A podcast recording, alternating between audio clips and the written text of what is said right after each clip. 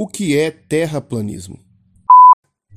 Olá, pessoal. Eu sou o professor Jonatas, estou aqui com a professora Morgana em mais um podcast do canal Ciência para responder perguntas sobre o universo científico.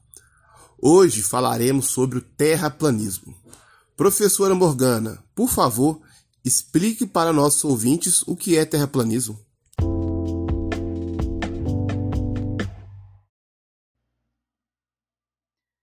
Terraplanismo é um movimento anticientífico, negacionista, com fundamento religioso que defende a ideia que nosso planeta, planeta Terra, é plano.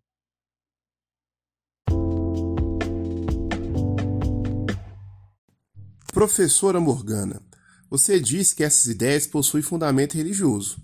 Por que, que você afirma isso?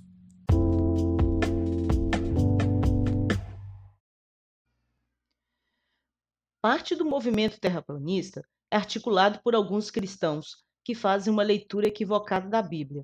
O britânico Samuel Birley Huffbowell, 1816-1884, citava a fidelidade à palavra do Deus cristão como uma de suas principais motivações.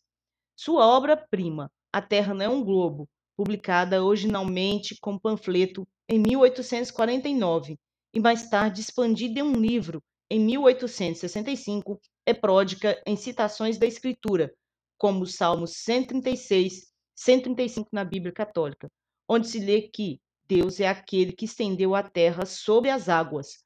Salmos 136, versão protestante. Ou, ele estendeu a terra sobre as águas, Salmos 135 e 136, versão católica. A palavra estender, segundo esse autor, daria ideia de superfície plana.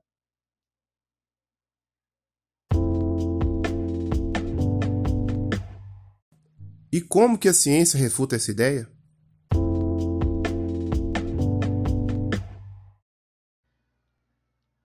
Um dos primeiros a provar a esfericidade do planeta Terra foi Erastótenes, matemático que viveu mais ou menos entre 150 e 300 a.C.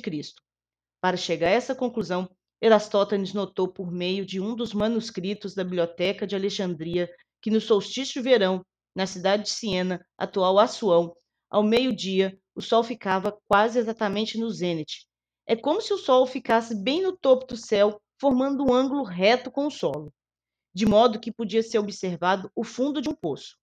Porém, em Alexandria, cidade mais ao norte, na mesma data e mesma hora, isso não ocorria, pois o Sol não ficava suficientemente perto do zênite. Comparando as sombras de um mesmo objeto encontradas nesses dois locais, Erastótenes fez o cálculo para o raio da Terra, e o valor encontrado só faz sentido com a Terra sendo esférica. Veja bem, há mais de dois mil anos que já sabemos que o planeta é esférico.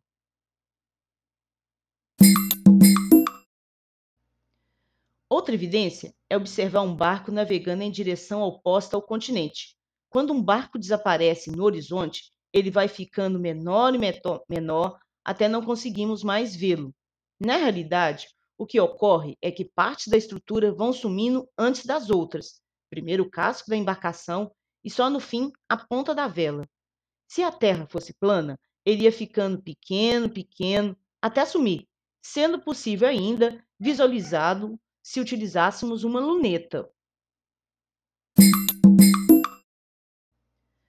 Uma outra evidência que temos são as imagens e os vídeos feitos pelos nossos satélites, que mostram uma Terra redonda.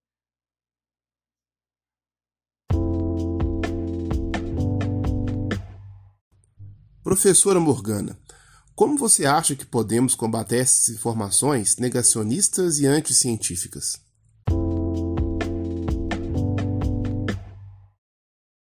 Precisamos combater a anticiência com ciência. Precisamos de um projeto de acessibilidade ao conhecimento científico para toda a população. Isso significa não apenas investir em alfabetização científica nas escolas, mas também que as instituições de conhecimento, como as universidades e as mídias de TV, rádio e web, façam parcerias para divulgação e discussão dos conhecimentos científicos.